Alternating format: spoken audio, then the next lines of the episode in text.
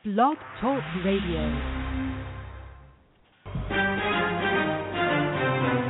This is our common ground, alternative activist empowerment talk radio, speaking truth to power and ourselves. Who are you? You don't know. Don't tell me Negro. That's nothing. What were you before the white man named you a Negro? And where were you? And what did you have? What was yours? What language did you speak then? I am a revolutionary. It's, it's about what we didn't do. Amen. Then it speaks to us and the possibility for us as a future person.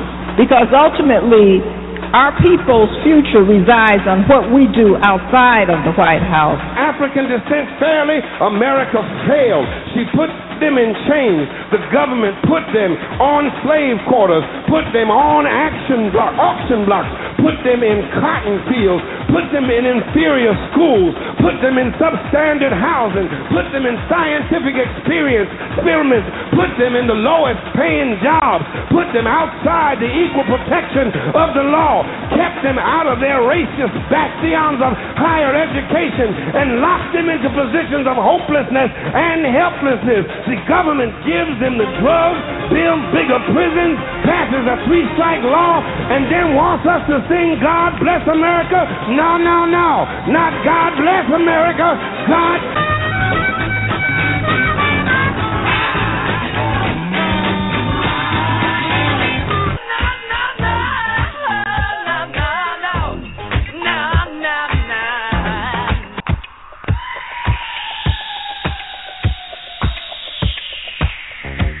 Our Common Ground with Janice Graham. Our common ground, speaking truth to power and ourselves. Our common ground, a higher ground for discourse, discussion, solutions, and ideas. I'm Janice Graham, and I'll be listening for you. Talk, talk that matters. Transforming truth, truth to power, one broadcast at a time.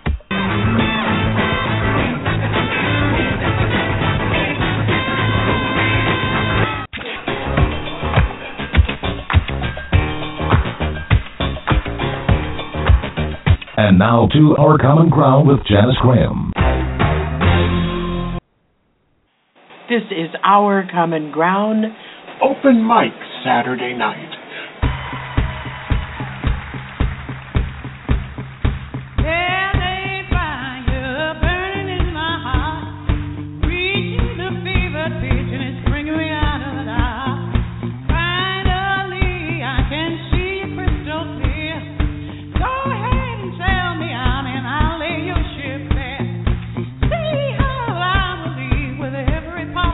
From Ebola to police abuse to court negligence to injustice to John Crawford to Ferguson to First Amendment rights and the Supreme Court fought and paid war against black people, war against drugs, war against those incarcerated, attack after attack. Are you feeling that America has gone totally mad? Let's hear from you. It's open mic. It's your time. Speak your mind. Speaking truth to power and ourselves. This is Our Common Ground. The lines are open here at Our Common Ground. The number 347 838 9852. 347 838 9852. Transforming truth to power, one broadcast at a time. This is Our Common Ground, a sanctuary for black truth in America. I'm Janice Graham, and I'll be listening for you.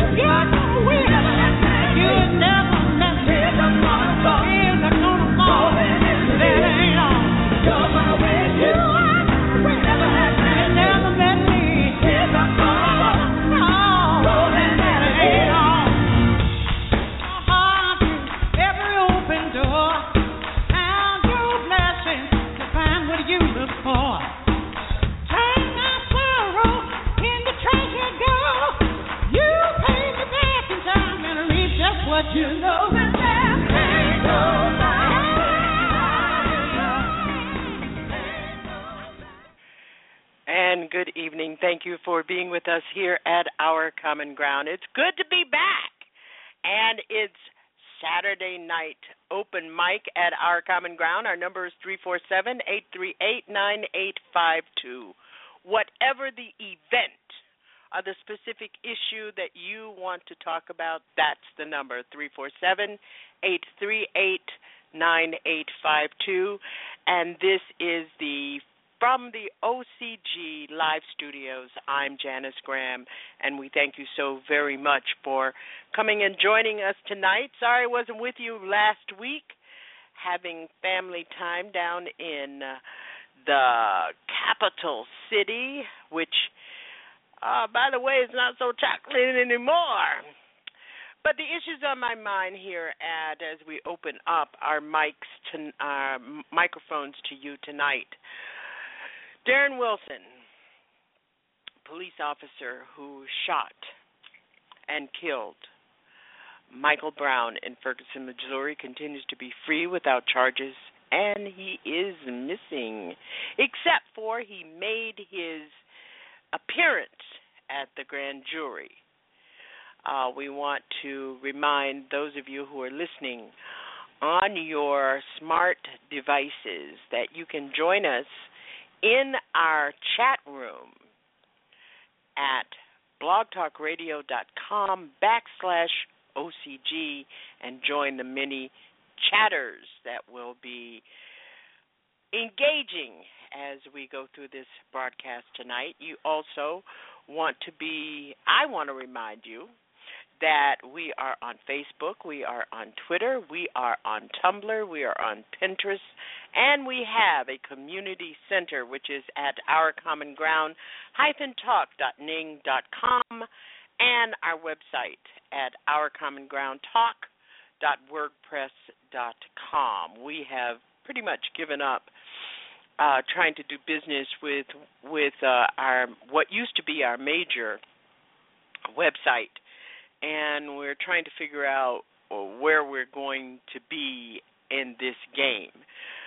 Um, this week and the last month and a half has really been just so active with so many issues, and I've been trying here at Our Common Ground uh, to encourage us to have more and more discussion about the issues that are are prioritized in our agenda, uh, how we can begin to organize, and how we can be, begin to critically think through what's before us. Too many of us continue to live our lives in the delusion of inclusion in America without some clarity or an end game, and that's what we are here for. So uh, we invite you as much as you can to think about what do you need to talk about? What do you need to present to this community? The number is 347 838 9852 to speak truth to power and ourselves. Here are some issues that are on my mind, what I want to put on the table. And um, before we begin, I want to thank all of our new listeners we're here each Saturday night at 10 p.m. Um, and we want to thank you for joining us and hope you'll become part of the family that comes together in the sanctuary for Black Truth.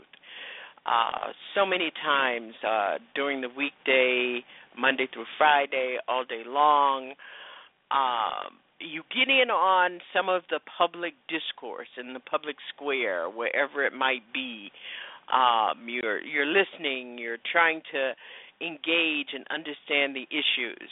But here at our common ground, it is what we know and understand about these events and and the things before us, the issues before us, the concerns, the reality of our lives as as Black Americans in this country and that's why we are here. We wish we could be here five days a week. Um, I, you know, I don't know if I ever told you that I turned down a lot of radio stations over the 29 years that I've been broadcasting because they wanted me to come in and do a weekly show and I said, "No, what I do on the air, I have to have a continuity. There has to be a consistency in hammering on the issues, keeping people focused, keeping people in the development and the merging of their in game. I mean, I can't tell you how many radio stations I have said no to who only wanted me to do weekly shows, and here I am uh, at the um, midnight of my career, and I'm doing a weekly show. So let's get started. Here's some things I want to throw out.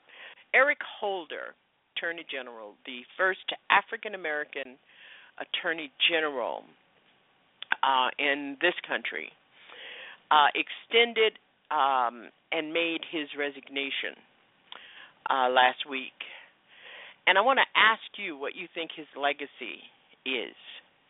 Uh, how important uh, was his administration in the Department of Justice? You know, some some people are saying that he was the the race man that the president, President Barack Obama, could never be. And there are others who forget that during the eight years that George W. Bush served, he, his administration gutted the Civil Rights Division of the Department of Justice.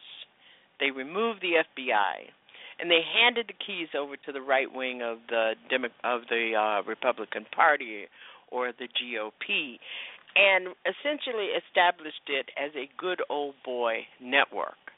And when Eric Holder came in and it was a positive thing that he had been a career person, had headed up the Civil Rights Division, understood those issues. Otherwise, the fronts that he did speak to, that he did step up to in regard to civil rights, voter voter suppression, um, we would not have seen those changes. But I want to I, I want to hear from you about what you think his legacy is, how important it is that he served, and what his service meant.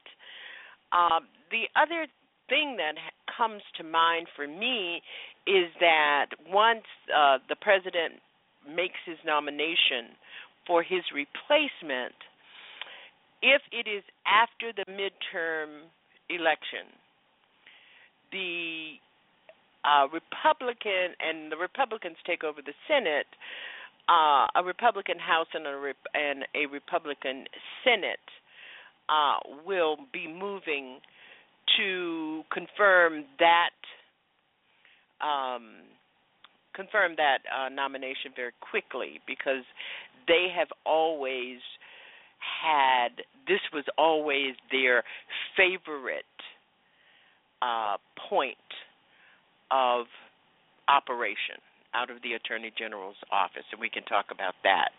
Also, uh, this past week, uh, we learned of the first case in the U.S. of Ebola, which uh, uh, patient in Dallas, Texas. It's the first case in U.S in the U.S. of Ebola, the CDC and a Dallas hospital has blocked the triage approach to this one patient. And I understand coming in on the broadcast tonight that there are nine people who are being tagged as perhaps having contracted Ebola in the Texas area. So we'll we'll take a look at that. We want to hear from you about what you thought about the reports that we have gotten from the CDC and the government and whether or not we are being told all that we need to know. I, am particularly um, suspect around the reports about how this disease disease is contracted and whether or not the CDC and other medical government medical entities are really prepared uh, to deal with breakouts throughout the United States, and of course, in in um, Nigeria, uh, I have read reports that the epidemic has been arrested, um, and so there are some good news coming out of Africa, but there are other parts of West Africa where Ebola has taken over, specifically epidemics in um, in Liberia, uh, where it is a probability that if there isn't some intervention uh, from other countries to assist this country, uh, there may be an endemic.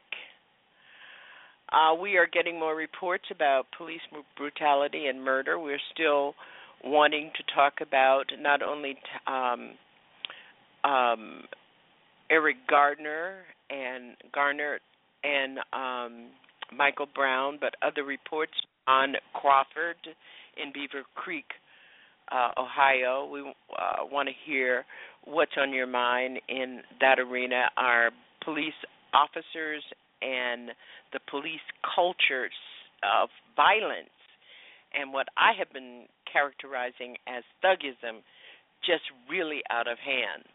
Uh, what's your thoughts about the war, no war in Syria against ISIS? Uh, we want to hear from you on that. Midterm elections and voter uh, suppression dance continues. And uh, I'm sure you have some thoughts about what's going on in North Carolina, Ohio, um, what the Supreme Court has ruled in regard to Ohio, uh, both ID and days of voting. Um, Ohio Democrats took a big hit last week with the Supreme Court's ruling, and um, Supreme Court seems to be uh, targeting uh, for sabotage of democracy and freedom. They gave the Ohio GOP what they needed, and they are now paused to um, hear issues relative to housing discrimination. We've done a lot of talking about the Fair Housing Act, housing discrimination affirmatively furthering fair housing, whether or not what we have in place works. But I think with the uh, court taking a look at this newest housing discrimination uh, uh, suit, we may be losing some ground relative to fair housing. Ferguson protesters are still out uh, this week. Nine arrests made for swearing at police. Is there not a first uh, agenda protection in um, in Ferguson, New Jersey, and of course, the biggest story over the last week was uh, the seven layers of breach of security at the White House and the hearing held by uh, Darrell Issa and his committee this week on the Secret Service, the resignation of the director of the Secret Service. Uh, we're also reading about, and I don't know if you read any of the stories. If you did, give us a call and give us your understanding of it.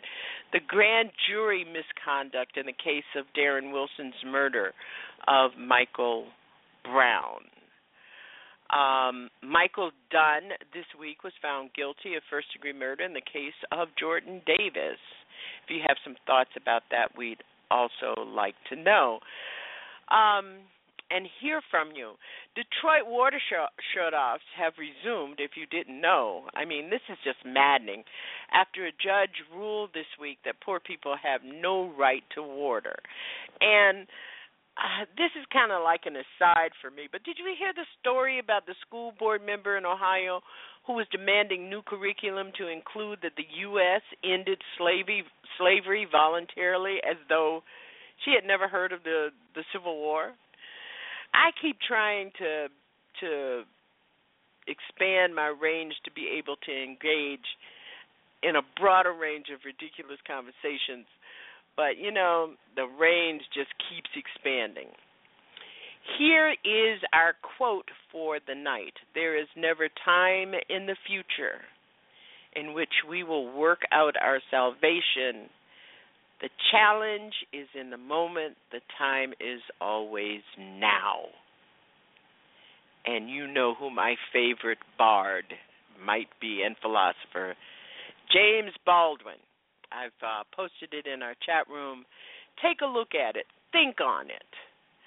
Uh, later on in the program, I'm going to give you a book recommendation. Uh, I have just finished uh, last night, The Death of a King by Tavis Smiley. I recommend it highly. It chronicles the public and behind scene betrayals by black people of Reverend Dr. Martin Luther King. Some fascinating stories.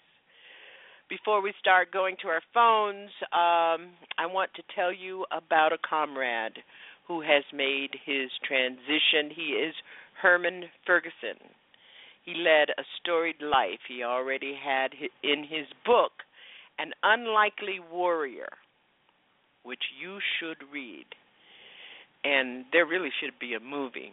He was born December 31st, 1920. He started out as a merchant marine seaman and went on to become an influential member of Malcolm X's Organization of Africa, Afro American Unity. He rattled sabers as a teacher and assistant principal in the New York public school system, particularly Ocean Hill and Brownsville, all the time raising issues of equality in the streets of Queens. His activism caught the attention of Malcolm X, who arranged to see him. The result of that bond was the founding of the OAAU's Education Committee. And he was building that organization when, with Malcolm when Malcolm was assassinated at the Audubon in 1965. For years, his activism in New York City and across the country has been legendary.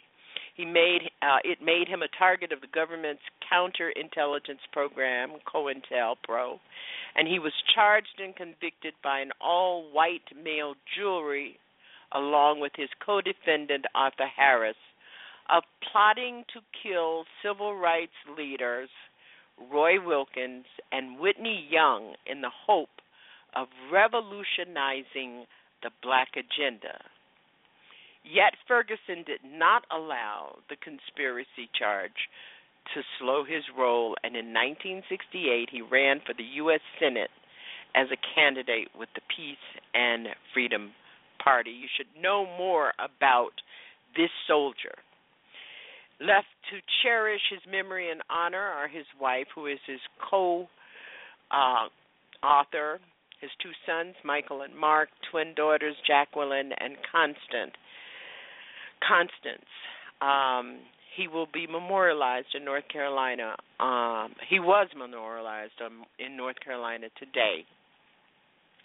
And you can read more about him and the tribute by New York City of him in the New Amsterdam News, which I hope you read very regularly. Also in the news, former Haitian dictator Jean Claude Duvalier died of a heart attack in Port-au-Prince at the age of 63 on today. Known by his nickname Baby Doc, the so-called president for life fled Haiti in 1985 and stunned Haiti when he, when he returned 25 years later. He was charged with human rights crimes within days of his return, but he successfully argued in court that the statute of limitation had expired on charges that included torture, rape, and extrajudicial killings. Human rights groups decried the court ruling that spared Duvalier. Duvalier inherited the title of President of Life for life in 1971 upon the death of his father, Francois Papa Doc Duvalier, who had ruled with an iron fist through his paramilitary force, the Tonton Macoute. Just 18 years old when he came to power, Baby Doc became one of the world's youngest heads of state.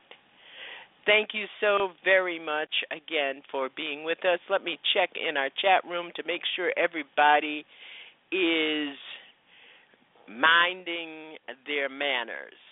Oh my goodness, look at all these guests. Thank you very much for joining us and um, we thank uh, India Declare of the I Declare show for being with us tonight.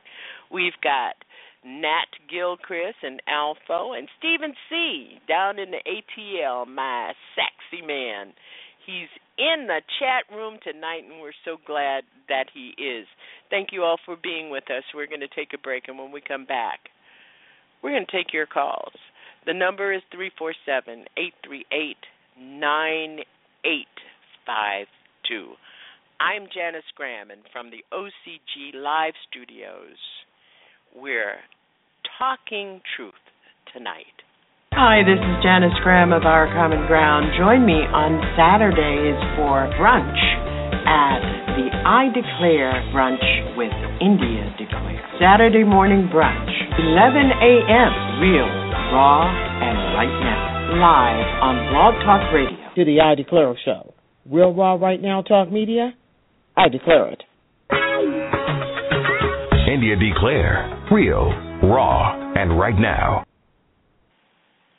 no trouble. I'm all about that bass, about that bass, no trouble. I'm all about that bass, about that bass, bass, bass, bass. Obama says we're not gonna have boots on the ground, but now you got over a thousand soldiers being. And be uh, and that's, that's going to, you know why there's going to be more? Because they're going to start killing some of those that we've already pulled there now. Exactly. Because if you can't get thirty thousand Shiite to stand their ground and they're fully armed against a thousand Sunnis, and they drop their weapons, drop their uniforms, drop their draws, and run. What have you got? Because you know I'm all about that bass, about that bass, no trouble. I'm all about that bass, about that bass, no trouble. I'm all about that bass, about that bass, no trouble. I'm all about that bass, about that bass. The Alpha Show. The Alpha Show. Fridays, 10 p.m. Just damn. Advanced political pushback Talk Radio on TruthWorks Network. The Alpha returns on TruthWorks Network October 24th. He's gone fishing, but he'll be back every Friday. He's all about politics. 10 p.m. TruthWorks Network. you know that the ice cream scoop can make a child smile, and that by slowing us down, the traffic light can keep us going. You know that the lawnmower makes life easier, that the blood bank makes life possible. But did you know all these ideas came from the minds of African Americans? Support the United Negro College Fund because a mind is a terrible thing to waste. Visit uncf.org or call 1 800 332 UNCF. Brought to you by UNCF and the Ad Council. Transforming truth to power one broadcast at a time. Our Common Ground with Janice Graham.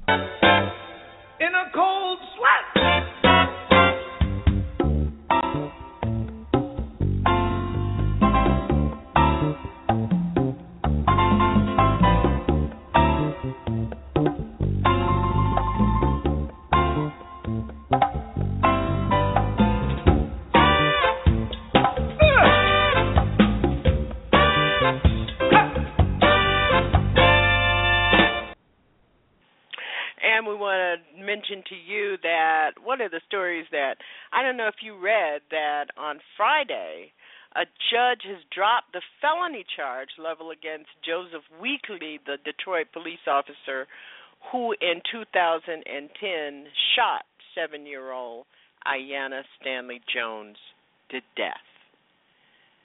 Those are my issues, and we're going to the phones. The number is 347 838 9852, and you've joined us at Our Common Ground Open Mic Saturday night. 661, you're on the air, and I'm telling you, folks, don't wait till five minutes till the show is about to close because my close is more than five minutes. 661, I respect you. Thank you for your call. Hello. Hello, you're on the air. Hello, can you hear me? Yes, I can hear you. I just want to, I just want to say it's about time that ape shut up. You want to say what? See, that that that's the kind of thing when people of good intent with an end game don't call. ignoramus's call.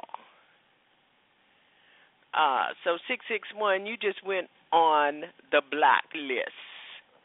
Our number is, what is our number? Our number is all about the bass, the base. Okay. Um, it it really is uh, unimaginable that we are still talking about the violence in the Congo. And I want to remind you that Sunday, October 19th, 2014, you can join the global movement of Congo Sunday. The purpose of Congo Sunday is to raise global consciousness about the current conflict and humanitarian crisis in the Congo, to advocate for peace, justice, and human dignity in partnership with the Congolese people.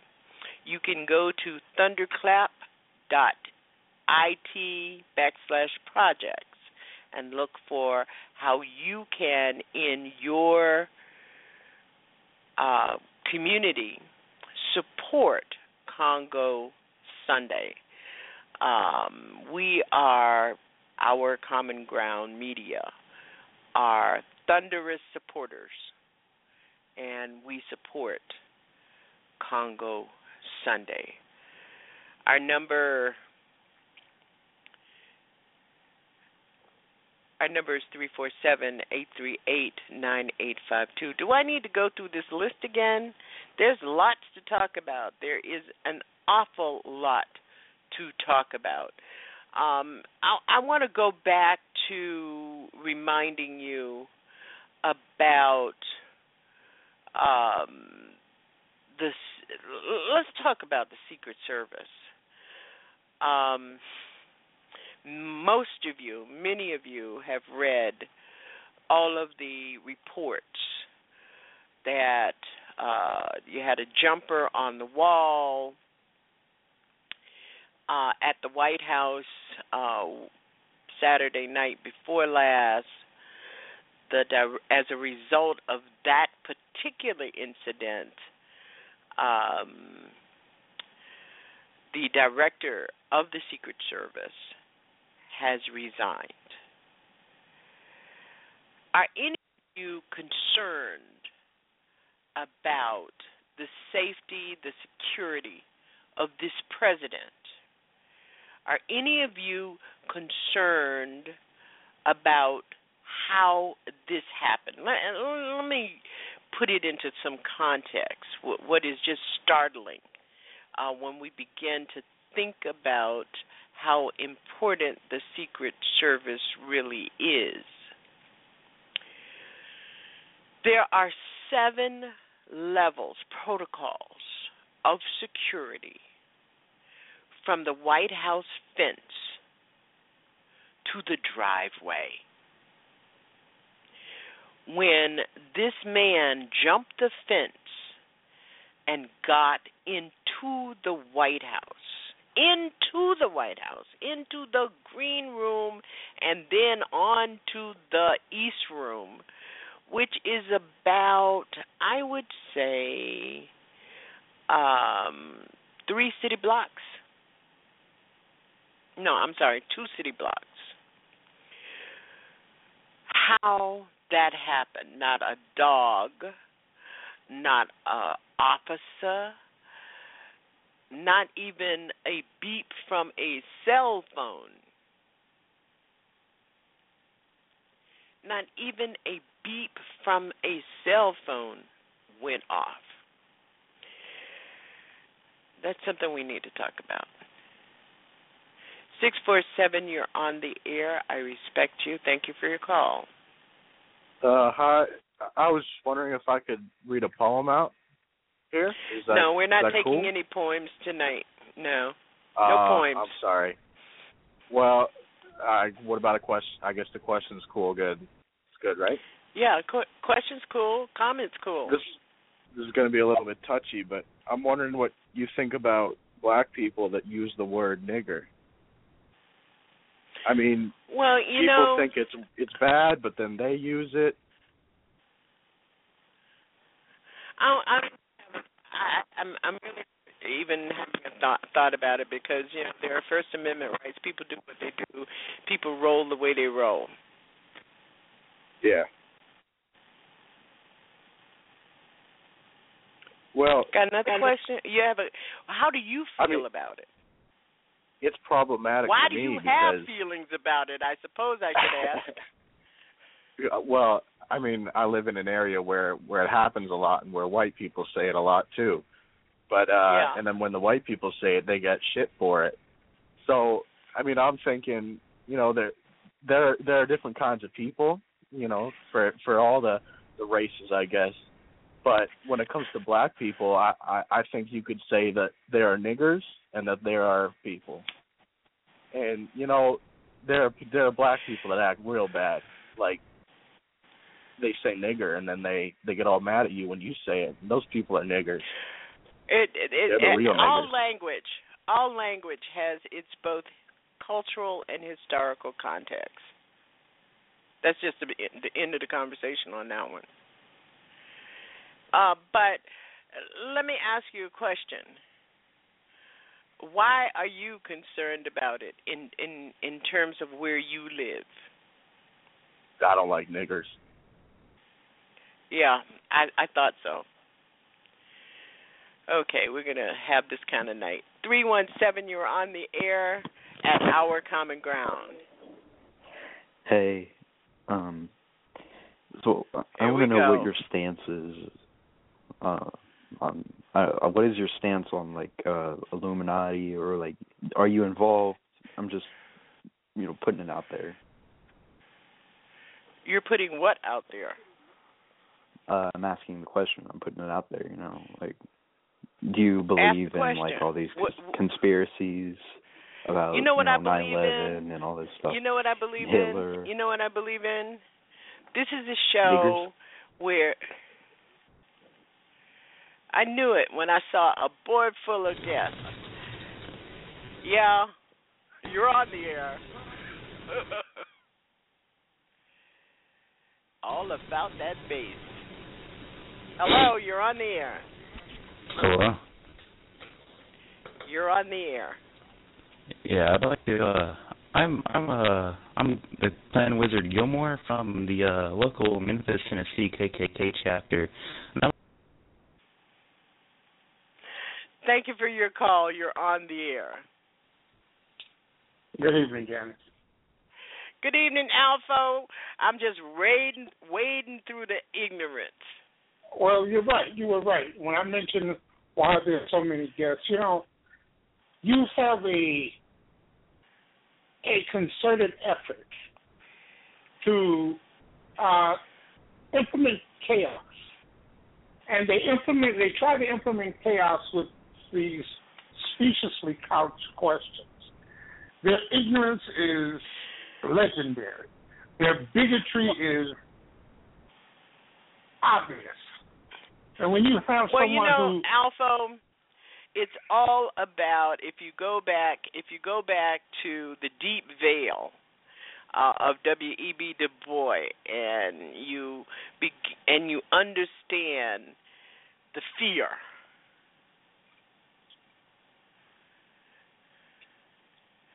And you also understand that these are people who know very little about their own country. They know very little about something else positive that they could be doing with their lives. So we just move along. Alpha, what's on your mind tonight? Well, Janice, I've um, I've uh, given it a lot of consideration, a lot of thought about uh, this Ebola scenario, and and this uh, Secret Service situation. And this Secret Service situation goes twofold. You know, um, this woman who was head of the Secret Service is the first woman. And I can see a scenario where the good old boy says, we're not going to be run by a woman. We're not going to let this woman uh, run this uh, this at this level, and I could just see them sitting down, not not being into the job. It's a black president. If somebody kills him, so what? You know, you have a, a certain level of hypocrisy of these so-called Americans, just like the three clowns that just called you. And if they don't have the maturity, the common sense, the intelligence to understand the different cultures and how the language is spoken amongst each other as opposed to what is politically correct. You have this the same these are the same kind of people who will claim and, and rant and rave against uh, liberals. And then every Sunday they go on to support and worship the biggest liberal liberal of them all, and that was Jesus Christ. So the ignorance is just is there, there there's just a there's a um there are two things going on at once in my mind and um if people want to join me in the conversation about it three four seven eight three eight nine eight five two is is is our number and Alpha is on the line. And there are two things Alpha I think that's going on. On one hand you have a militarized police culture of thugs a culture of white supremacy in our courts, in our public officials, and they are, in their minds, winning. On the other hand, you've got a wave of people who are in who whose sole purpose in life right now is to reclaim an America which is white. And all of it, you know, if you had to say it's in a bubble, all of it is in a bubble of fear. None of these people, I mean, if you, you know, you have always said, Alpha, on your show on Friday nights, you're always saying that if you repeat a lie often enough, 90% of the people will begin to believe it. And they, they will take it as fact. Even though all of these people are operating, mostly, most of these people are operating in their, it, against their interests their sense, their claim of being superior in this country is a much more powerful force in their lives than their their their need to be safe and to be secure. And that's where I think I, it is. And I, you know, Janice, you're, but you're correct about that. But when you get down to this Secret Service scenario. You know, all of these, uh, all of these uh, situations, all of these incidents that have occurred. This is uh, this is just openly. This is you have too many. There are too many incidents of cops who have been outed. Look at the two cops in Florida that have been outed as being part of the Klan. You got another cop here in West Virginia who's on video with his daughter dancing while he rants racial slurs in the background. And he's been suspended and he's on leave because they're investigating this. Now, if it's his young daughter, his teenage daughter, on this video, what is it about the Klan has infiltrated government, the police, the judges. Look at the look at the ruling after ruling. You see cops being not charged, like the seven-year-old and the, and that murder. It, it, it, it gets to a point where it's like lighting a match and throwing it into dry kindling. They are looking to start something that will allow them, other than stand your ground to shoot and kill black people, other than police officers shooting and killing unarmed black people, is there anyone keeping up with the number of black people who have been shot dead by the cops, vigilantes, or rental cops? Well, the And last the numbers number that I saw, it was the last number I saw it was 21, 22 since the murder of Michael Brown. 22. And then you continue Mm-hmm. to see these you continue to see these videos of alternative ways to subdue armed white people. They don't shoot them dead with a flurry of bullets. This this this notion, this this thing of this fear, and you're absolutely right about the fear and their bigotry. Because they cannot they fear so much because demographics are changing. They are slowly shrinking into the minority. Mhm. Not just, not in this country necessarily, but in the world. And they've been in the minority in the world for some time. All of these so all of this social stuff is is just nuts.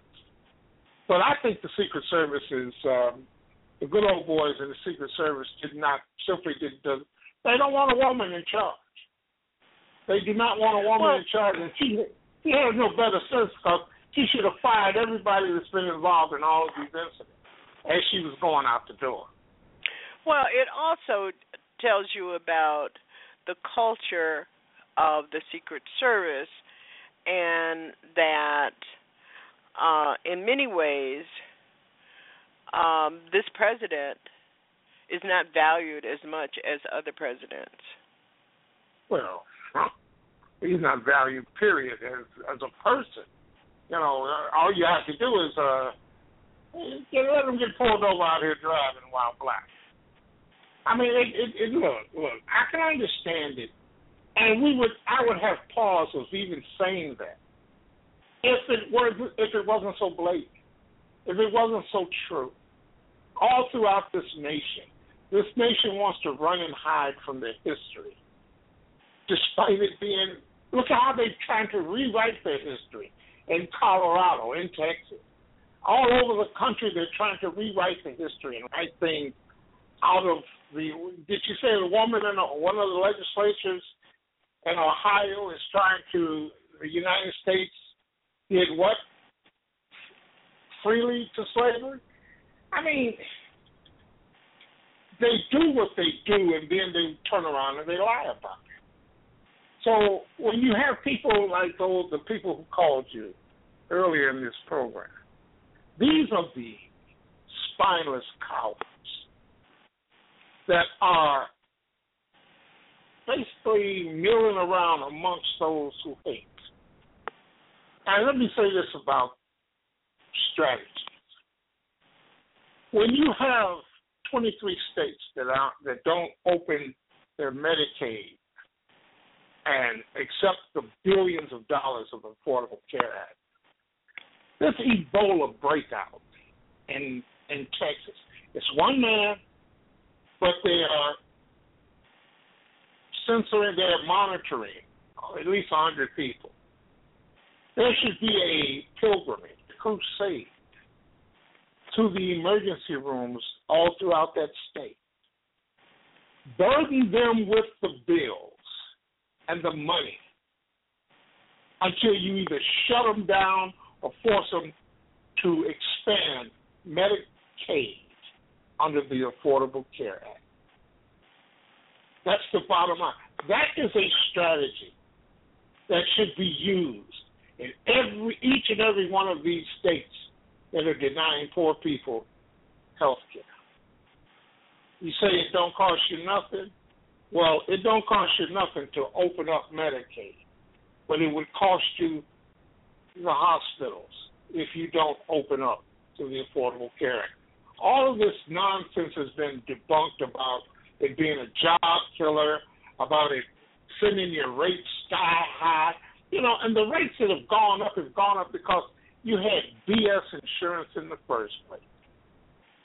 And if you, and you, it's not that they can't see that it's the insurance companies that have been sticking it to them. Even before 2008, their insurance was going up and up and up every year, each and every year. It's just, it's willful ignorance.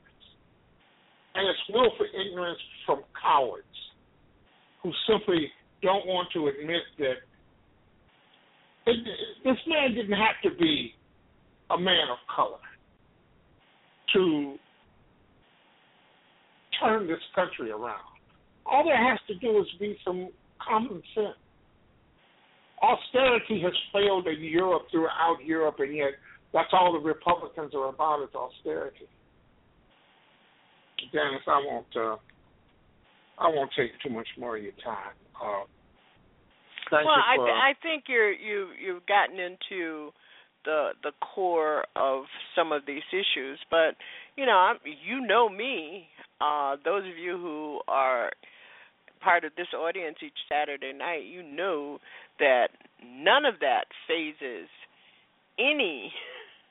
You know all these guests and all these trolls none of that fazes anything in, in in terms of us putting together our end game. I don't know. I I don't know what they hope to achieve. So that doesn't bother me at all. Alpha, um, let me ask you about the Detroit water shutoffs. What's your take on that? They have resumed. A judge has well, they, ruled that poor people don't have a right to to water in Detroit well, poor people don't have a right to water, and it's only the poor people who don't have the right to water. You know, you hear them, you hear them, you hear people the the people who back that same mentality, that that ideology. Well, if they can't pay their bills, they can't pay their bills because the bills have more than tripled. Because they have been, the municipality has been starved of promise the promises have been broken on millions of dollars. And at the, at, at the heart of this entire scenario in Detroit is the uh, is the loss of revenue to the municipalities. And the Republican Party, the governor, 10, 20 years ago, promised that if uh, he cut a deal with the Democrats in Detroit. And then he turned around and reneged on the deal. And you the base is gone, people are fleeing, and this is what you have. You have a, a situation that that's you know, and you have a major city in dire straits. But we can give billions to Israel, one of the mm-hmm. biggest war criminals in the world.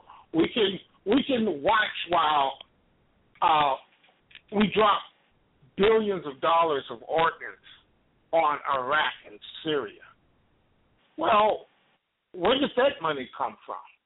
And why is it that we we watch a Congress who who's been I mean House of Representatives, a Republican led House of Representatives, who has cried that there's no money. We don't have money. There's a spending problem.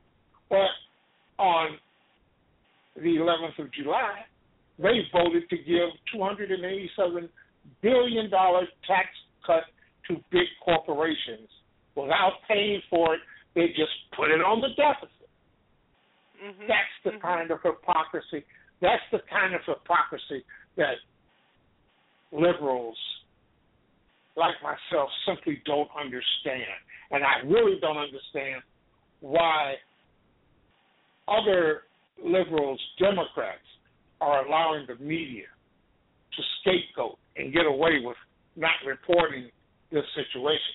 People who don't know that the House, Republican run House, turned down $40 billion of spending on infrastructure and things that are needed in this country.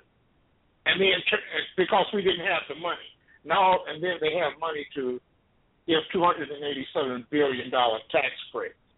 to a corporation. Well, eighteen million, down eighteen million dollar just this week, eighteen million dollar cut went into effect on uh, food stamps for Americans, which, by the way, for all of you who are trolling out there, are mostly sixty percent are white families who have recently come onto the rolls of food stamps, and with that cut, 122 million dollars to uh, fight ISIS, which we can talk about whether or not you think is a threat to the United States. Alpha, thank you for your call. I really appreciate the the points that you've made. We're going to go to 317. You're on the air. Thank you for your call. Hey, Ebola, you're so fine. You're so fine. You blow my mind. Hey. Yeah, you see, but but part of this is our problem. Uh, we have a problem in our community about this public square. We have not done enough pushback about our voices. Our number is 347 838 9852. It's the top of the hour, and we're going to go to our feature and then come back. And I, I want to talk about income stratification. Uh, in W.E.B. Du Bois' Veil of Double Consciousness, he described a visualization of the racial duality blacks take on as part of their uh, American identity.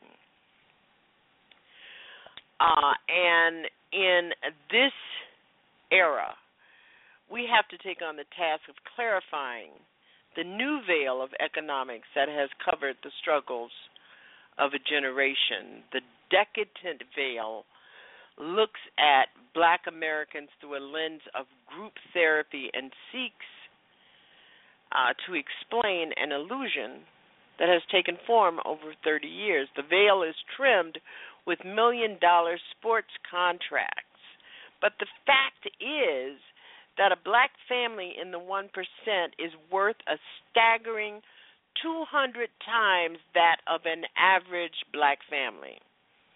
If black America were a country, we would be among the most wealth stratified in the world.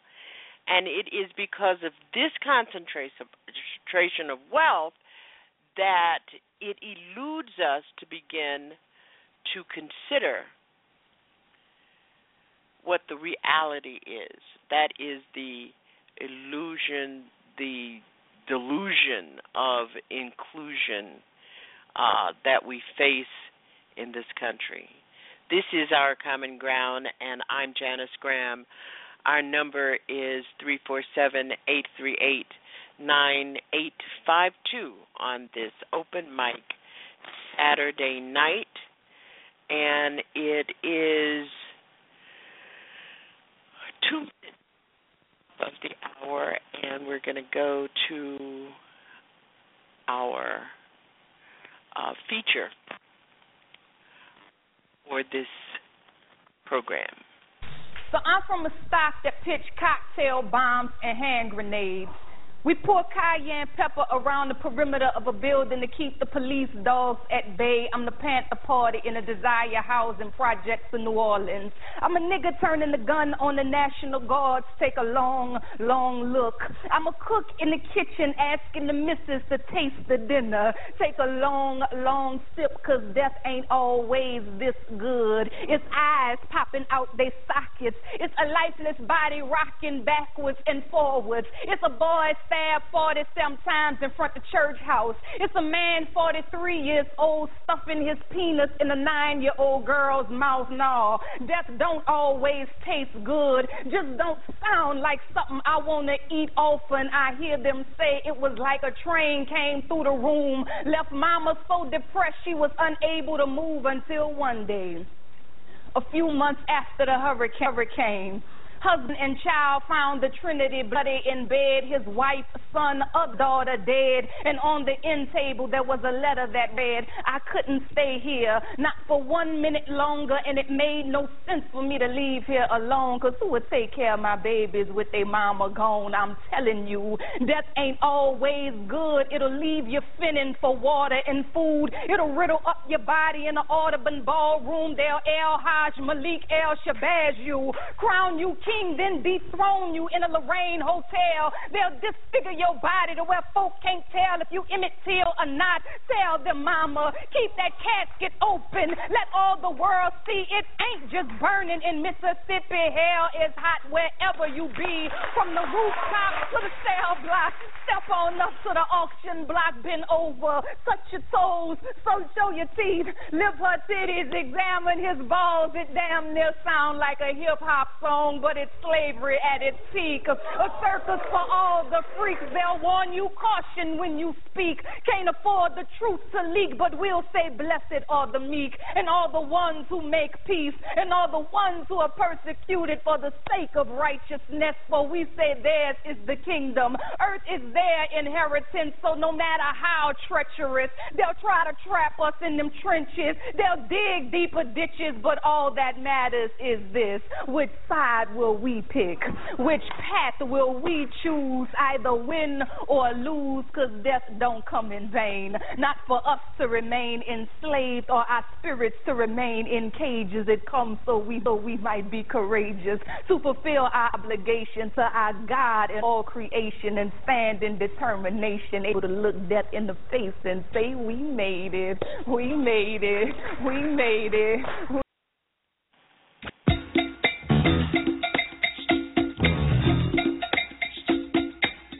This is our common ground. Thank you for joining us tonight. Transforming truth to power, one broadcast at a time. Stay tuned.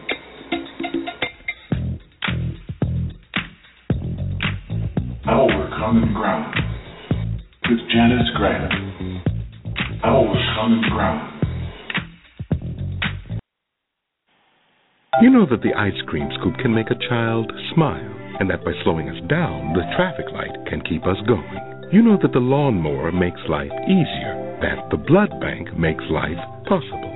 But did you know all these ideas came from the minds of African Americans? Support the United Negro College Fund because a mind is a terrible thing to waste. Visit uncf.org or call 1 800 332 UNCF. Brought to you by UNCF and the Ad Council. And he yeah, just, and, you and know, here's another, another one. He, he's extremely strong. You you know he is. You know, I, I watch him Yeah. run over linebackers. So you know, I watched him run. I saw him run through a wall just the other day. I mean, a brick wall. I mean, this is a guy that came in from an ACL in what three weeks. So he's obviously a very tough guy. And he was saying that's how he was brought up. But times change and things change. Things that were acceptable or that were allowed back in the day, in a lot of situations, they're not allowed today. We know better, so we do better. this is awful. Hosting the best of pushback talk radio. When injustice becomes law, resistance becomes duty. The Alpha Show, only at TruthWorks Network. Fridays, 10 p.m. needs to be dealt with right now. At this very moment, you are standing in the eye of the hurricane, and you're going to sit here and pretend. You think that White House is going to protect you? You're not the fixer here. You're the problem. You're a client. You're my client.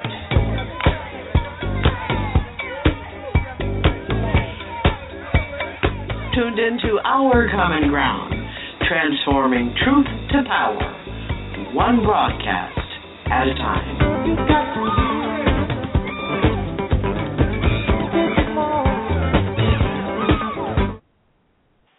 And we thank you for being with us here at our common ground. Um, if you are listening on your smart device and you'd like to join our chat room, we're at www.blogtalkradio.com backslash OCG. We've got uh, India Declare, Stephen C., Nathaniel G., uh, all up here in Alpha, all up here in the chat room uh, talking about well, it's talk that matters here at our common ground. I did tell you at the beginning of the program that I would be talking to you about Tavis Smiley's um, new is book. It is called Death of a King, and it chronicles the last year of the life of Dr. Martin Luther King. And it starts out, the book starts out as king uh, goes into Riverside uh, Church in New York City uh, to give his famous Riverside speech, where he believes, and the people who worked with him believed, that it would change the the landscape of his work. Um, and Smiley writes about the response not of the white community to the Riverside speech, where um, he um, gives this uh, wonderful, wonderful analysis of America's involvement in Vietnam. Um, but of people like Thurgood Marshall, uh, people like Whitney Young, people like Rustin Bayard, people who had been his soldiers, Adam Clayton Powell, um, who abandoned him out of fear of what this speech may move. He in in the speech he he he he he he says the war is immoral. The immorality of the war is married to the immorality of poverty and racism. He goes on to say, moving uh, moving away from his prepared speech, he began to improm- improvise. True to his bedrock Baptist roots, Smiley writes, he points to Amos 5:24, calling forth a sense of faith and hope inherent to his tradition. He invokes a time when justice will roll down like waters and righteousness like a mighty stream. The church explodes with thunderous applause. Again, an impassioned and sustained standing ovation. His speech concluded. Smiley writes, Doc leaves the sanctuary, and then the real fireworks begin. I really recommend uh, this book to all of you, um, and you should, um, if you have, if, if you have a chance, if you really, really want to have an understanding of the life of Dr. Martin Luther King, it is well worth the read. Our number is three four seven eight three eight nine eight five two. Here are some of the headlines that's going on, and at that number you can talk to us about what's on your mind. It's open mic Saturday night.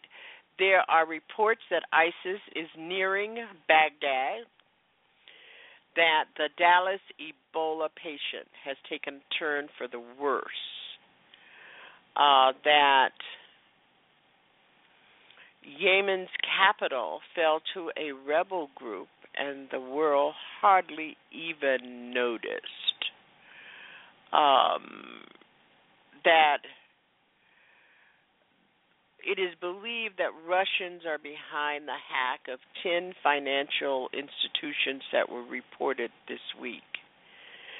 And and and the you know when we talk of it Alpha touched on it, but when we talk about Ebola and the epidemic in in western um in in West Africa, you have to wonder how we slept through such a nightmare. I know I've been on pins and needles I have a friend who travels regularly between as a matter of fact, my best friend travels regularly between Liberia and Mali. Uh, there has been such a strain on the uh, internet connections in that part of the world that we have not heard from her. but um,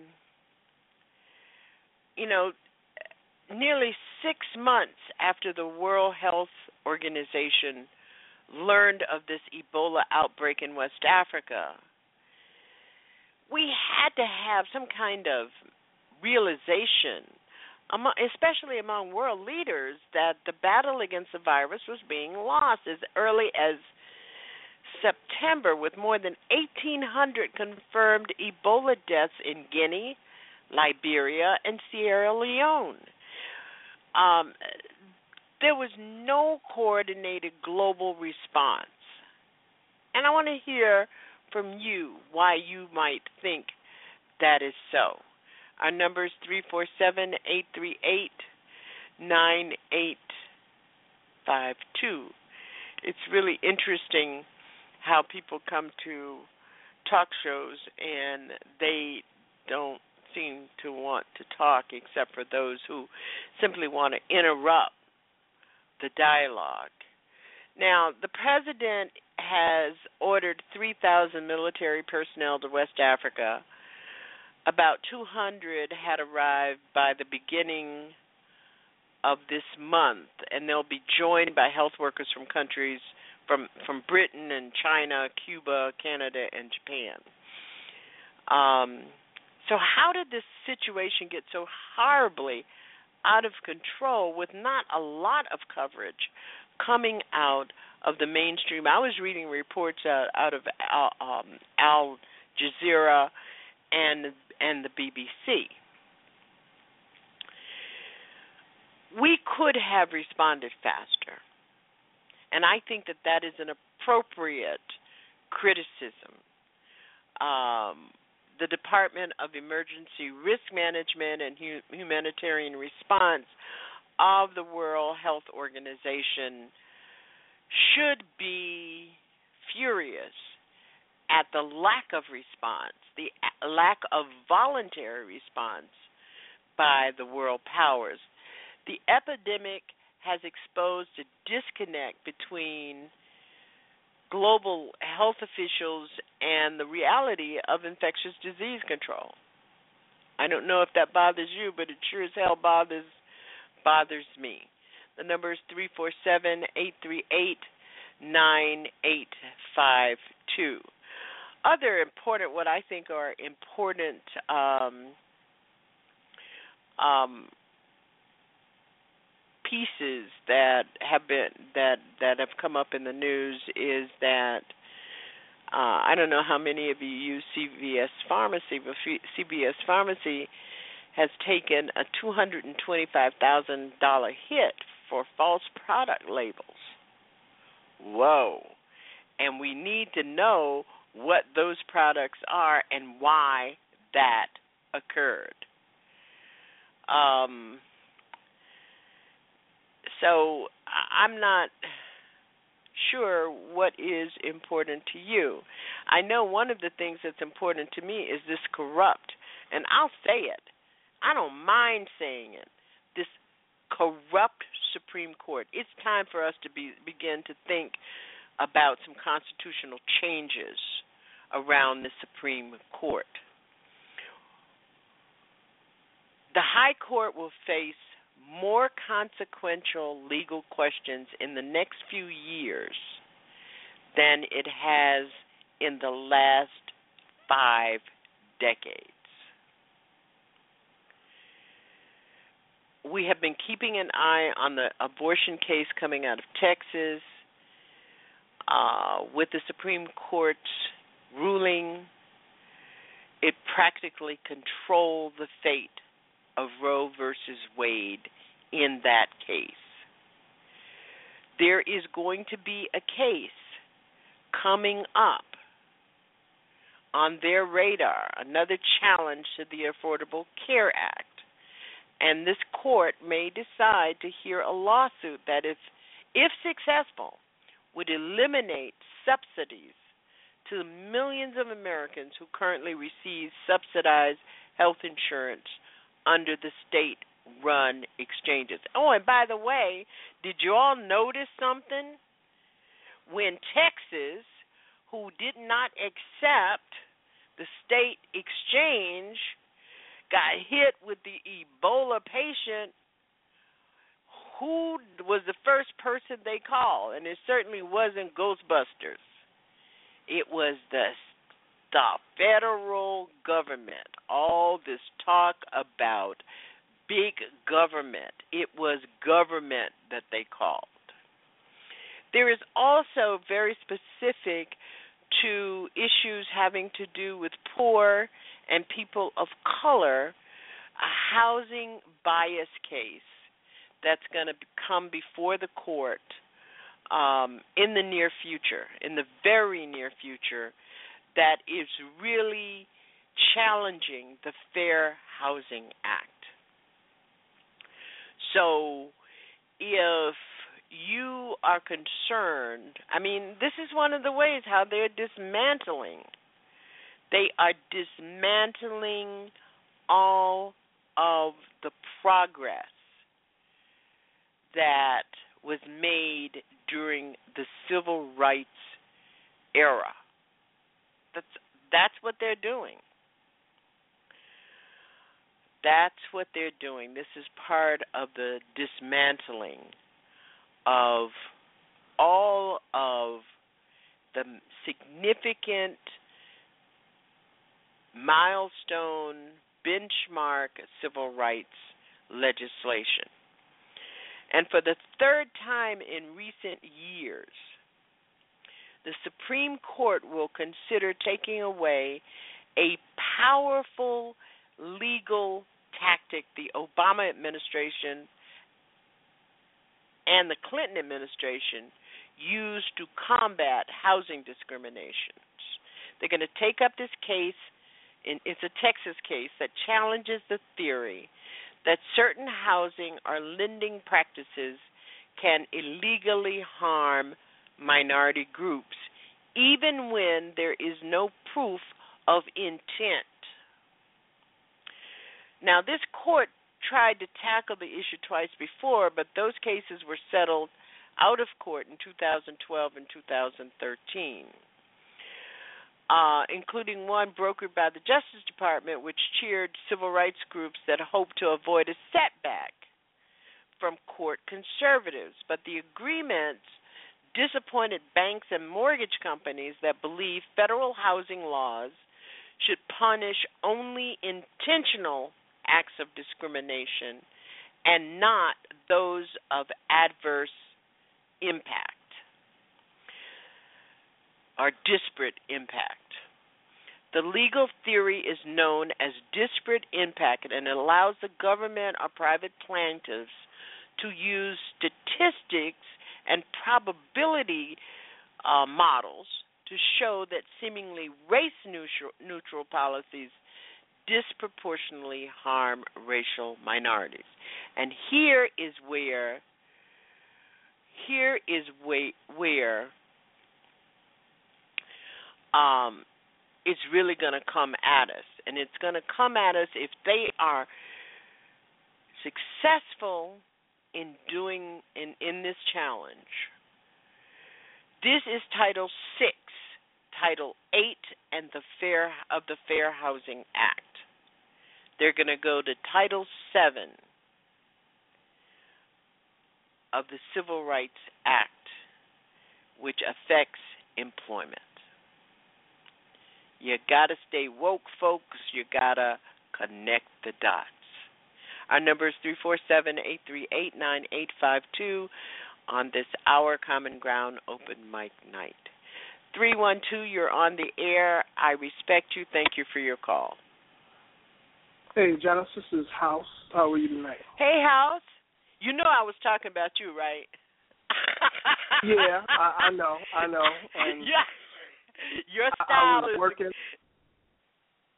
I'm sorry, I was working when you said it, and um, I was really kind of unstable just listening, and uh, I finally got settled. That's why I pushed one. So. Okay. Yeah, okay. How you doing? I'm uh good, trying to uh stay warm in the, the uh chilly city of Chicago. But um I've been listening to the show. It's a great show. Um, even with the calls, um, the little crazy Howard Stern esque calls. Um, it just Yeah. shows that um, you know, it just shows where we are. You know, and you're always gonna have stupid. Can't get away from stupid. Stupid is and stupid does. No, um, that's but right. I You can't, but you can cure stupid. But you have to cure your own stupid before you try to cure somebody else's stupid. Mm, that. So what's on your mind tonight? What are what are the important things to you? Well, one of the interesting uh, things was, of course, one of those callers just wanted to say the N word, but the uh, white folks buy most of that stuff. Black folks ain't buying most; they're buying eighty percent of the uh, most outrageous stuff um, because they do want to say the word, because they do want to hear it, and they do want to have the misogynistic um, images that those songs uh, put out.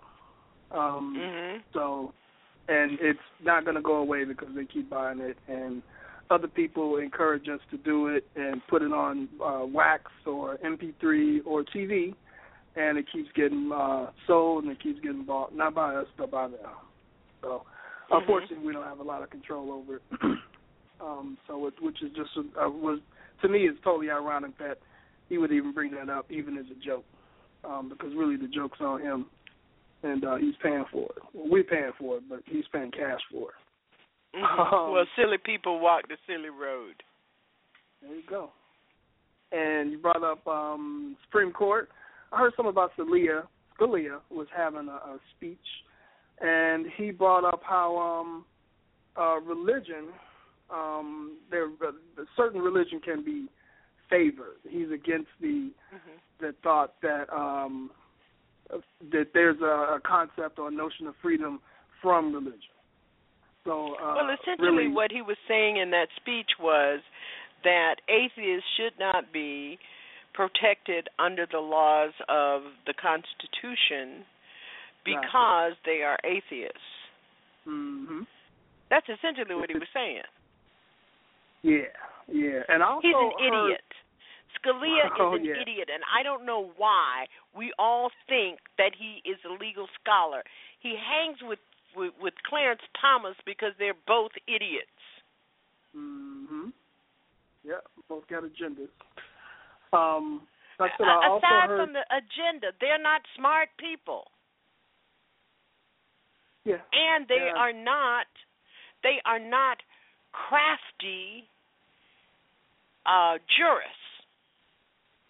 They just got No, their um, agenda. unfortunately, they are appointed for life, though. Life. Well, I think it's time for us to rethink that. I mean, people, uh, some of my some of my uh, colleagues saying, "Oh, that's never going to happen. That's never going to happen." But if America wakes up, it it very well might be a challenge, and maybe they will maybe they will get it right because there's no justice coming out of the Supreme Court. Well, it's um, it's John Birch justice, um, and you're looking at John Birch's and John Birch Society agenda. Um, even the um, the rolling back of of you know the civil rights and civil rights gains and going after the Voters' Rights Act and um, you know health care and all the different cuts. You know, it, it's nothing but it's John Birch. It's Mm-hmm. you know it's it's Daddy Koch. It's Daddy Koch verbatim. And um, you know, it's just with something different and nobody's smart enough to get up and, you know, get in front of it and too many people are making money off of it. You know, all the folks, I don't care who they are, black, white or whoever, are making money um off these people doing all this. And the, that's what that whole income um, um disparity is all about. And as long as they're in charge and they're getting that money, they're not gonna care about, you know, everybody else that's under them. They get they're getting there. Um, yeah, you know, yeah. That's that's um that's not just democracy uh working for you, but that's definitely capitalism working for you. And um mhm, mhm.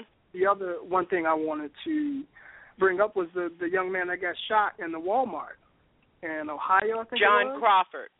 John Crawford. They no no uh, murder charges was it that I read in his case Yes.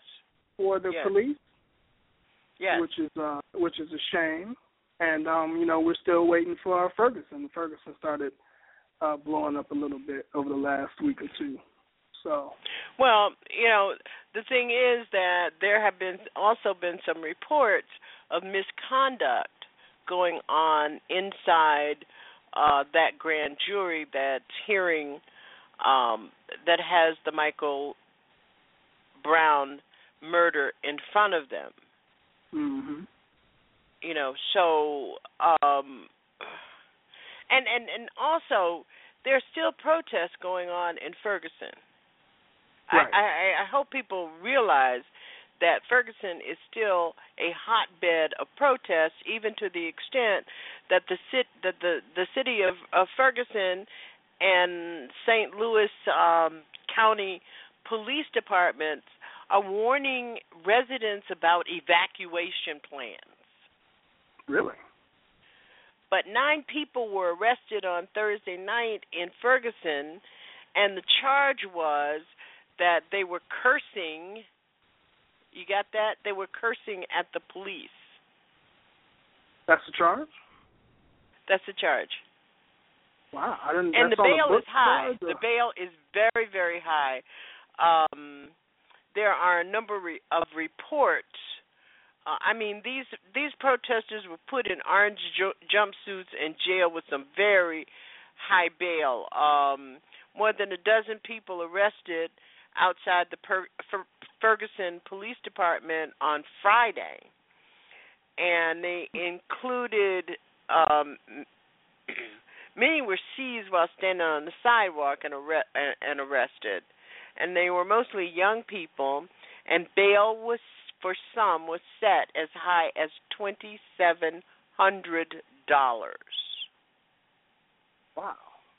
Um, It was later reduced to a thousand dollars, an amount he said he still cons- uh, that that that can be be considered uh, excessive. And this is Reverend Starsky Wilson, uh, who held a press conference in St. Ann on Friday evening. Um, our guest from a couple of weeks back, Reverend um, Sekou, was arrested on Monday, and um, they he was released um, the same evening. But that's what's going on in Ferguson. Yeah, they're not retreating; they're reloading. Um, you know, and that is that's truly white supremacy uh, in action going down, uh, going on down there. Um, and just from the position of all those white cops um, being uh, overseeing that black city and holding those people hostage, the way that they're doing it, that that is that's white supremacy, and it's like that the uh, the drop you played with the the poem um, the lady did. Um, you know, it's slavery 2014. And it's Mhm, nothing different. mhm. Absolutely nothing different.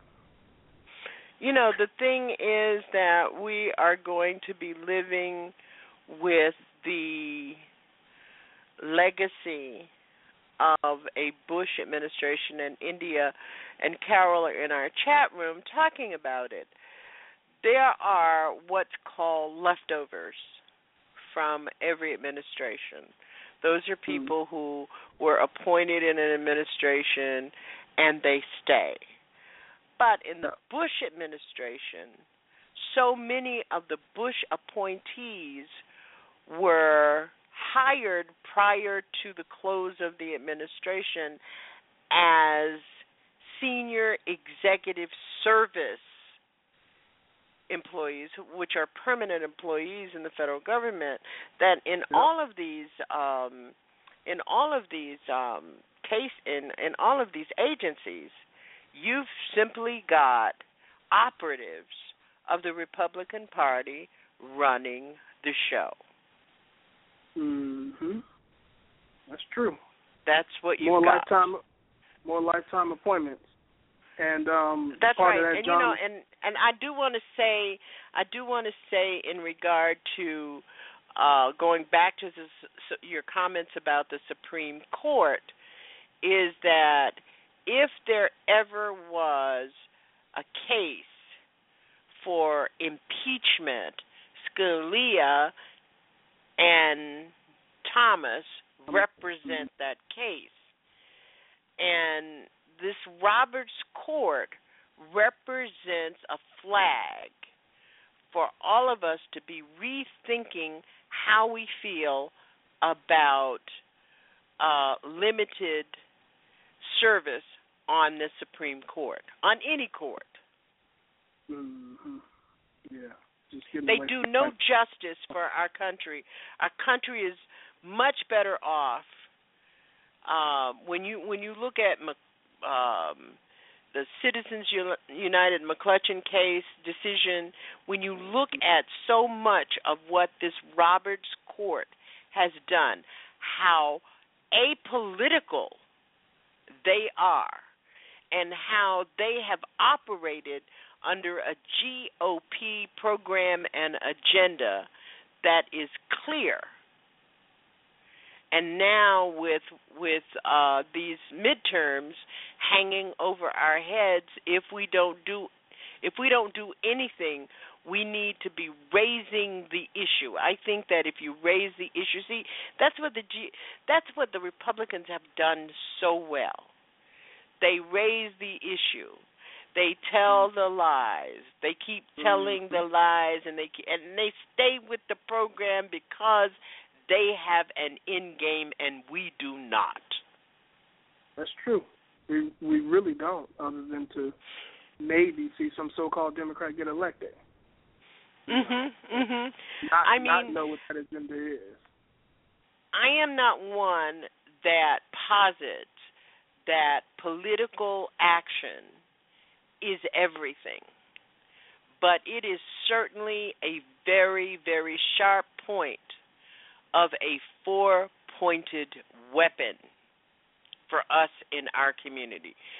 Black people need to understand that we are where we are in this process. We have allowed the democracy that supports our struggle to erode simply because of the people who are in control and have the power. The Koch brothers would not have been able to garner the organization in the way that they have nationwide without the support, without the I call them snitches, the information that they get from local and state and federal officials about how the game and what the game plan is and what the rules are and how to manipulate the rules. I mean, if you've got a good tax attorney, you can beat the IRS. And the Koch mm-hmm. brothers and and all of these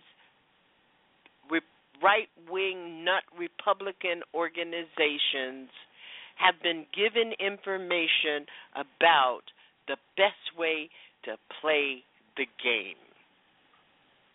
You know, not just giving information, they've given us their ideas to make sure that they can scapegoat and make sure that But the, you know, but here's the deal. Here's the deal. And and and this is why this um delusion of inclusion is so important, house music mm-hmm. lover in Chicago. The, eh, eh, eh, it's so important because we have people who have voices who are not playing it straight. They're trying to stagger the center line and be centrist in a struggle for our very existence. Mm-hmm. If you don't call a liar a liar, they will keep lying. Mm-hmm. If you don't call a racist, or I mean, I, I give you a good example. You know, there in in my broadcast career and early on, I used to go to the to the Black Political Caucus, Black Caucus weekend every year. I went to the seminars, the forums, the whole lot. And then it, it dawned on me that if I continue to support them and do that, and make it make them somehow once a year important, then everything that they do, the stupid, silly stuff that they get involved in in terms of the development of policy, I empower that as well. Yeah. Yeah. So if I mean, look at this. Look at the the, the caucus. The Black Caucus voted 100 percent for the militarization of police departments across this country.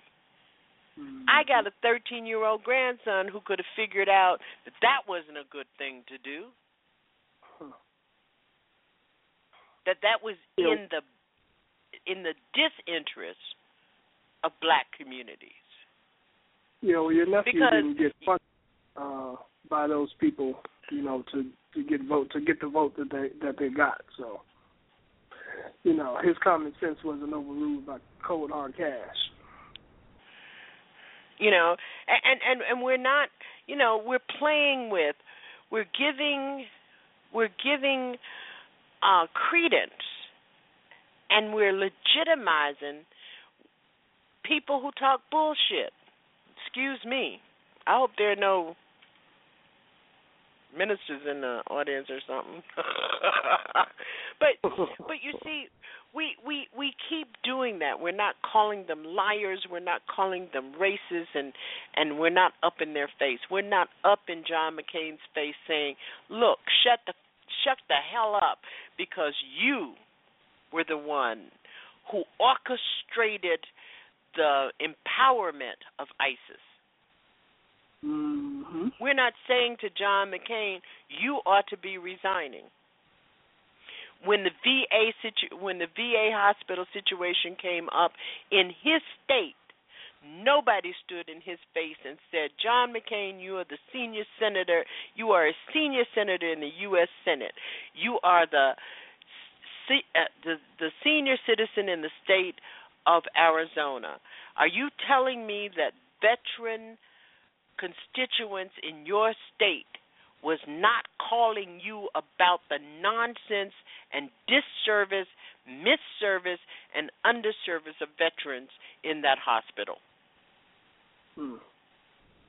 We we we, we don't do that.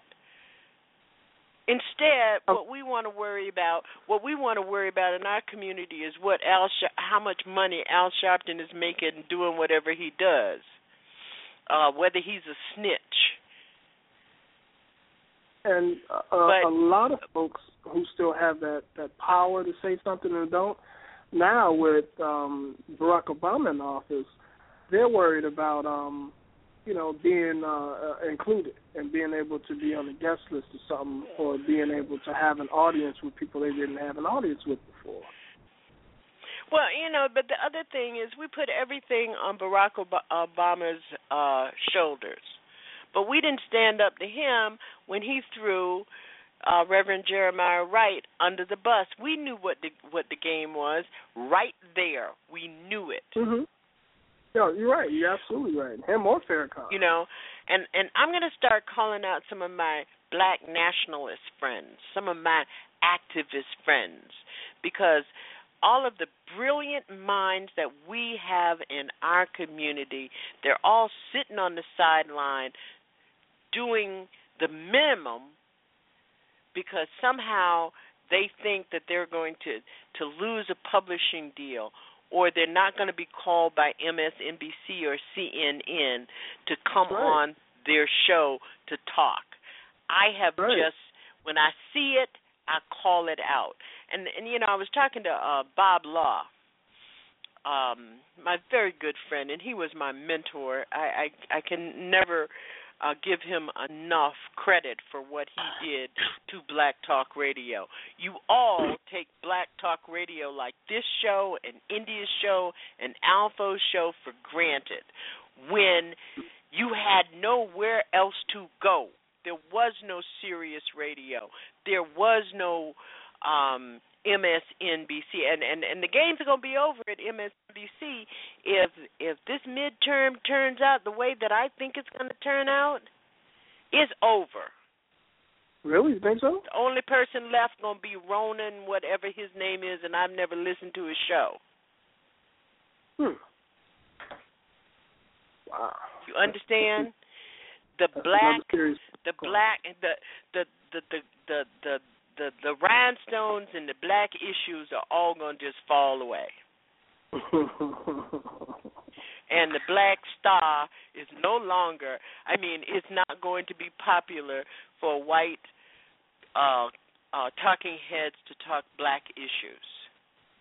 Uh, Wow. you you watch how it's going to end up and the black bloggers are not going at slate and salon and all those places they're not going to buy their their their writing anymore and the only ones going to be left is me and India and Alpha and um Scotty Reed over at the Black Talk Network.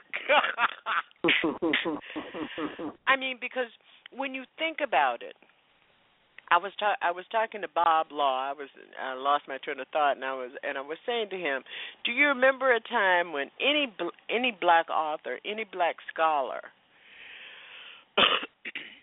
came out with a new book or a new magazine issue. I mean, I wasn't calling Jet magazine, I wasn't calling Ebony, I wasn't calling Essence, I wasn't calling Emerge. They were calling me and saying, "Hey, we got this, we got that," and now they're calling MSNBC. And when when the gig is up at MSNBC and CNN, who are you gonna call? Mhm. You know, I always say Ghostbusters.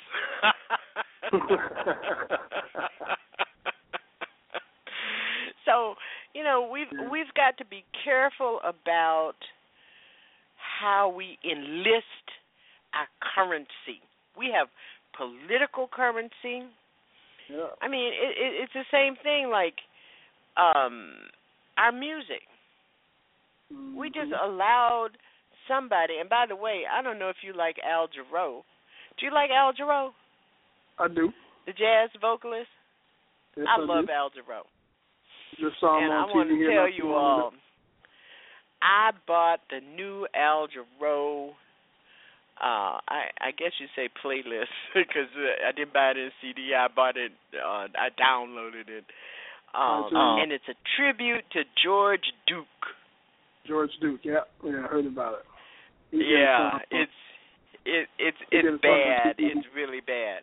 But I tell you what, I I, I really miss. I I really miss, and I'm, um, you know, I'm like Bill Bill Moyer. I don't know if you know, but Bill Moore has uh Bill Moyers has um announced his re- his his uh, retirement. Uh and this is about the third time he has announced his retirement.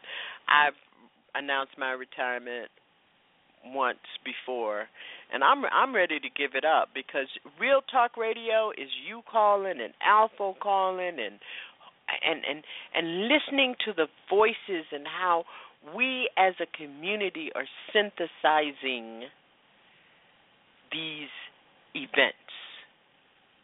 Hmm. You know, yeah, Carol, you ought to get together with with Al Jarreau and do some stuff. Y'all could do some real smooth stuff. You know, um, You still have Carol, to. You still have Carol, to too. Why?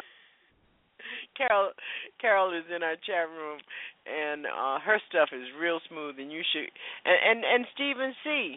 Stephen Stephen Charles. Carol Troll and uh uh Stephen Charles y'all could get together with Al Jarreau. I know that's right, uh says India Declare. that would be a um a night house music lover, you know, on um my birthday every year up until about two years, three years ago, wherever BB King was on my birthday, that's where I was going to spend my birthday. Okay. Um, and um, I tell you, Jimmy Smith, nothing like it. There's, I mean, we we have given away, we have just given away our treasures. Mhm.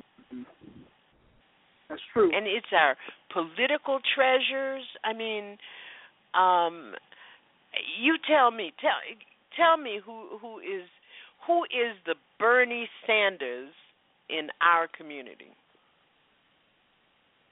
Bernie Sanders is the not yeah, I don't, I don't Who is the black Bernie Sanders? I don't have an answer for that one. The late Harold Washington. Nobody.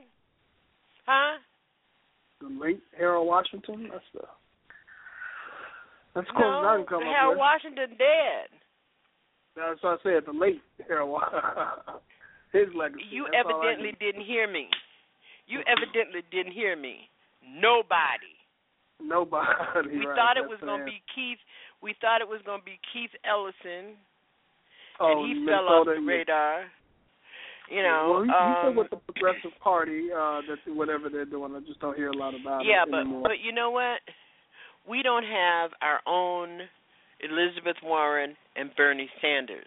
We don't need no vanilla. Uh, we don't need no vanilla um, politicians. Well, um, I don't know if you've been reading um, Black Agenda Report lately, but they've been on fire. They've always been good, but the last couple of months, um, they've really been killing it. Yeah, I Um, got to give Bruce a call.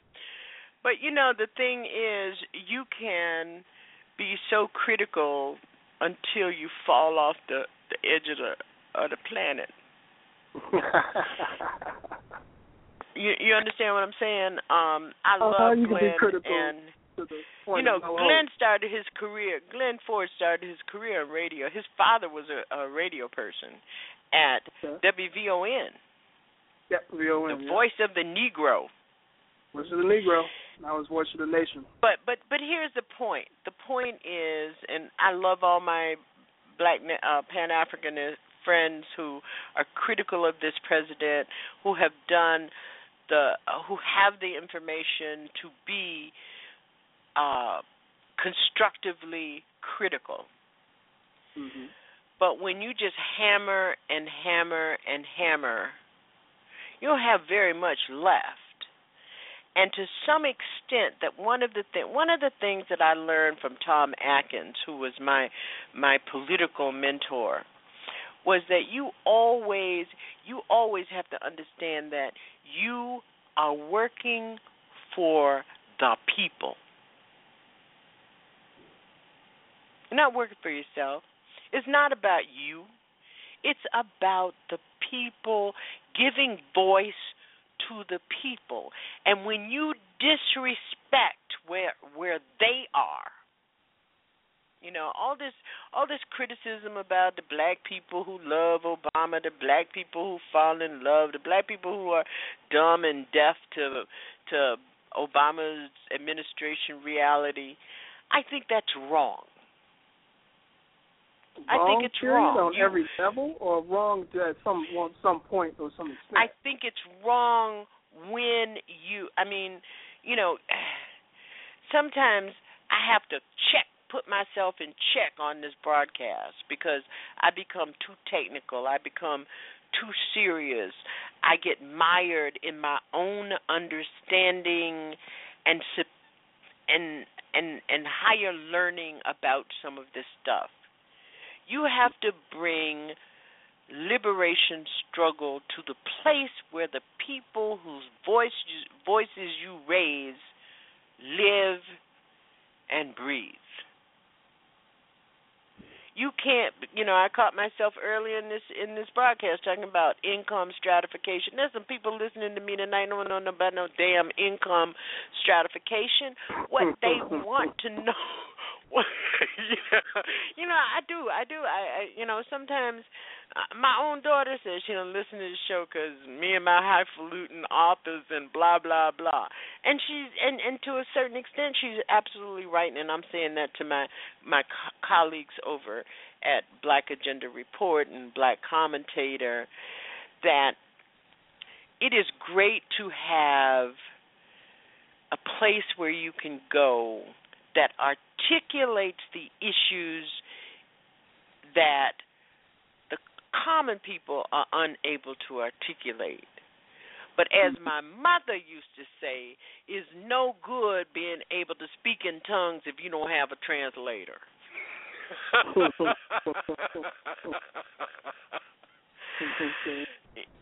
You know, so but but but and Carol is saying, you know, you being critical is fine, but you can't fail to teach. You can't fail to love with with a passion the people who you have chosen to lead.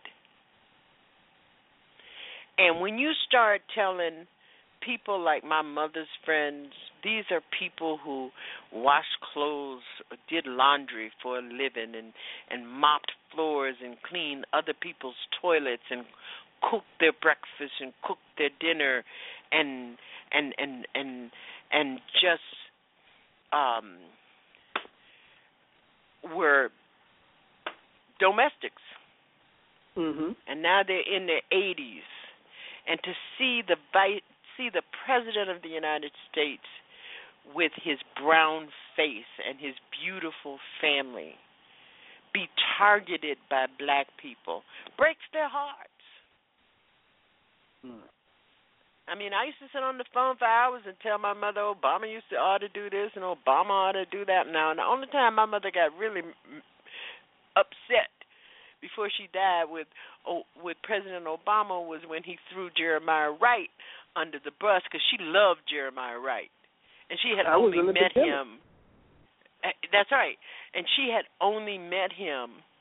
She had met Jeremiah Wright once, and he was so kind to her, and she just loved him. Mm-hmm. And and um and she was really upset with the president over that. But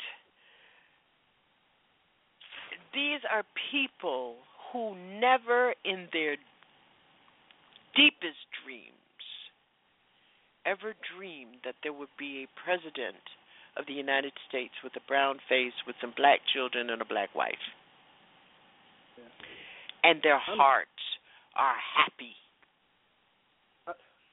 Uh, real quick. But that's not guy, to say he shouldn't be criticized. That, that's true. Uh, real But quick, I'm not sitting that, around with a um, whole bunch of white people criticizing um criticizing Barack Obama. Oh no, I'm I wanna hear it. No, Yeah. I, I, I don't. I don't Yeah, want that either. yeah. Um, Yeah, But but yeah. there was a guy that set one of these um uh, um um messed up all the air traffic uh in uh Chicago area last week. Our president was here. For he had to come for a fundraiser. He couldn't come to a Midway O'Hare, so he had to fly to Gary. There were some people at Gary Airport that were lined up to see the president, and they interviewed this one woman, and she was so emotional about the president landing in Gary just to come to Chicago. And she had what you were just talking about, just this pride and she she said, Yes. Thank you for thinking of us just for flying into Gary, even though he didn't know who she was, just the fact that he was there. So I Yeah, get that. yeah. I mean, very basic I mean, level. these older people, these older people I'm talking about, I'm talking about people in their late 70s up to 90. Mm-hmm. It, yeah. These are people who lived most of their lives being told they had no worth. Hey, Right. house music lover, I gotta go.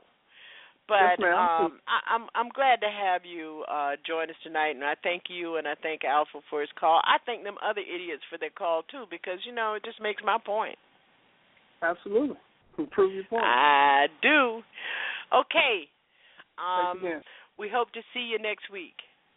Yes, ma'am. Don't forget, you know, face a house music lover. You're not on Facebook. You need to get on Facebook before they start charging people. Ooh. Oh, I'm glad I'm not. If that's the case, I don't need that hassle. I got enough business.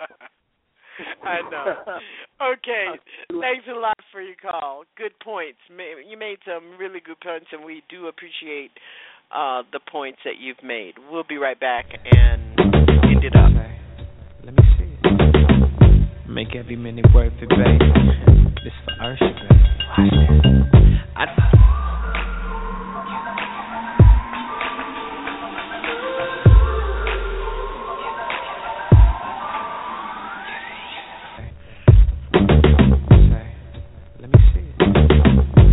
every minute worth it, baby. This for baby. Watch. I thank you for joining us on Saturday night open mic at our common ground. Make every minute worth it, babe. This for Usher, babe. Watch this. Watch this. Watch this.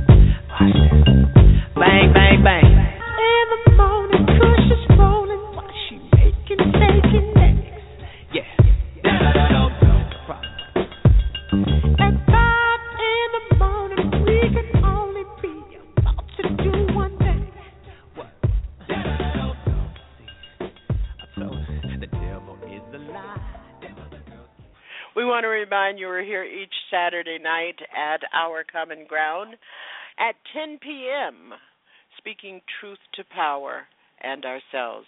Thank you so very much for joining us, and thanks to our callers. We appreciate all of your support.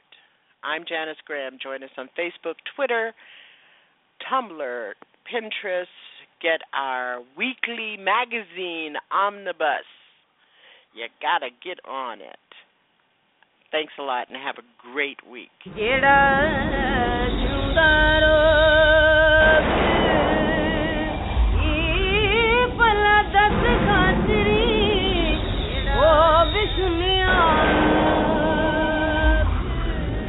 Thank you for being with us tonight at Our Common Ground. We hope that you'll join us each Saturday night, 10 p.m., speaking truth to power and ourselves. To contact us, email us at ocginfo at ourcommonground.com and visit our website, ourcommonground.com. Join us on Facebook and Twitter at JaniceOCG, and I'll be listening for you.